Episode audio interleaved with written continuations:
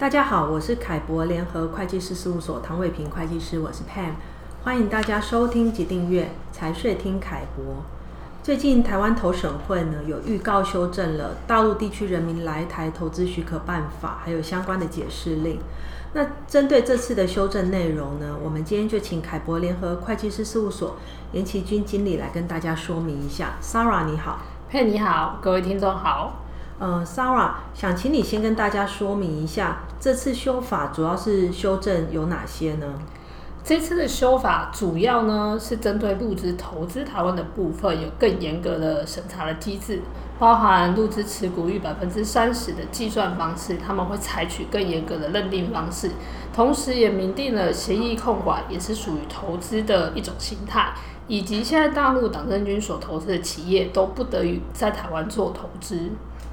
呃，你刚刚有提到，就是入资持股百分之三十这件事情呢，其实就代表说，只要你有这家公司有入资持股超过百分之三十，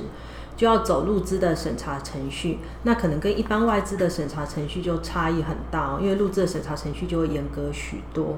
那所以是否会被认定是入资持股超过百分之三十，是一般企业其实呃在申请上很关注的事情啊。那这次修法针对计算这个入资是不是持股超过百分之三十，规定就更严格了哦。那我想说，呃，请你帮大家稍微说明一下，呃，为什么现在的规定就更严格了？好的，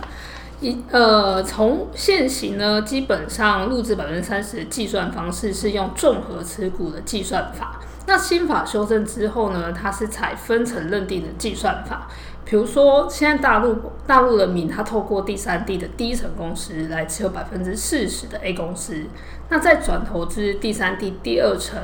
持股百分之四十的 B 公司再来投资台湾，那如果呢，它是用现在的综合持股计算法来计算，这个 B 公司背后的入资持股仅有百分之十六，也就是四十趴乘以四十趴，是低于百分之三十，所以它会适用是外资的规定，而不是入资的规定。但如果是用现在现行要修正的分层认定计算法来计算的话，因为大陆地区人民他持有 A 公司的股份是百分之四十，已经超过了百分之三十的入资标准，所以他认定 A 公司就符合入资的身份。那 A 公司呢，持有 B 公司百分之四十的股份，因为 A 公司已超过百分之三十的持股，所以 B 公司就会直接被认定为它符合入资的资格。所以用这个现行修正后的方式来说的话，B 公司来台湾投资，它就会直接适用入资的规定。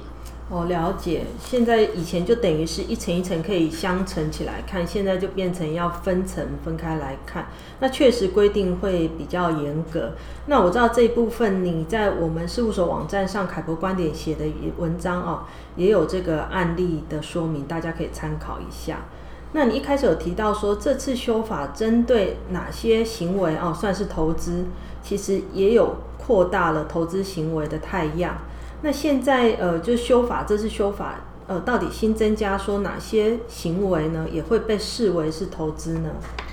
这次修法呢，除了我们一般的投资方式之外呢，现在也包含了大陆地区投资人，如果说他是用协议或是其他可以控制台湾独资、合资或是有限合伙。或是一些非上市贵公司的方式来投资的，都把它包含在这一次的投资行为里面，以及用并购的方式来并购我们台湾公司的部分，都已经涵盖在这一次新增的投资投资范围里。那因为新的法令比较严格啊、那整个修法前后的规定不相同。那如果本来比如说已经被认定是外资，结果按照从新的规定重新计算之后，它就变成入资。那是不是会造成大家的困扰呢？那这部分法令有规定说要怎么来适用跟调整呢？针对这个部分呢，投审会也有提出说明。如果呢，你原本是属于外资，在这一次的修法之后呢，它会变更成入资身份的，或者是说你原本是入资，在这次修法之后呢，因为适用新的法规，你变更成外资身份呢？都可以不用在一开始的时候就直接做变更，可以在你后续如果有产生变更的项目，比如说增资或是你要变更投资的项目的时候，同时向投审会去申请变更身份别就可以了。但我们还是建议所有的外资在新法修正之后，要重新再检视自己是不是有被认定为入资，那早期做因应，避免到时候因为要申请却未申请而产生了违规的风险。了解。那针对这次法令的修正，在凯博联合会计师事务所网站上面，凯博观点有更详细的说明。那如果有任何问题，欢迎大家直接洽询凯博联合会计师事务所。谢谢大家今天的收看。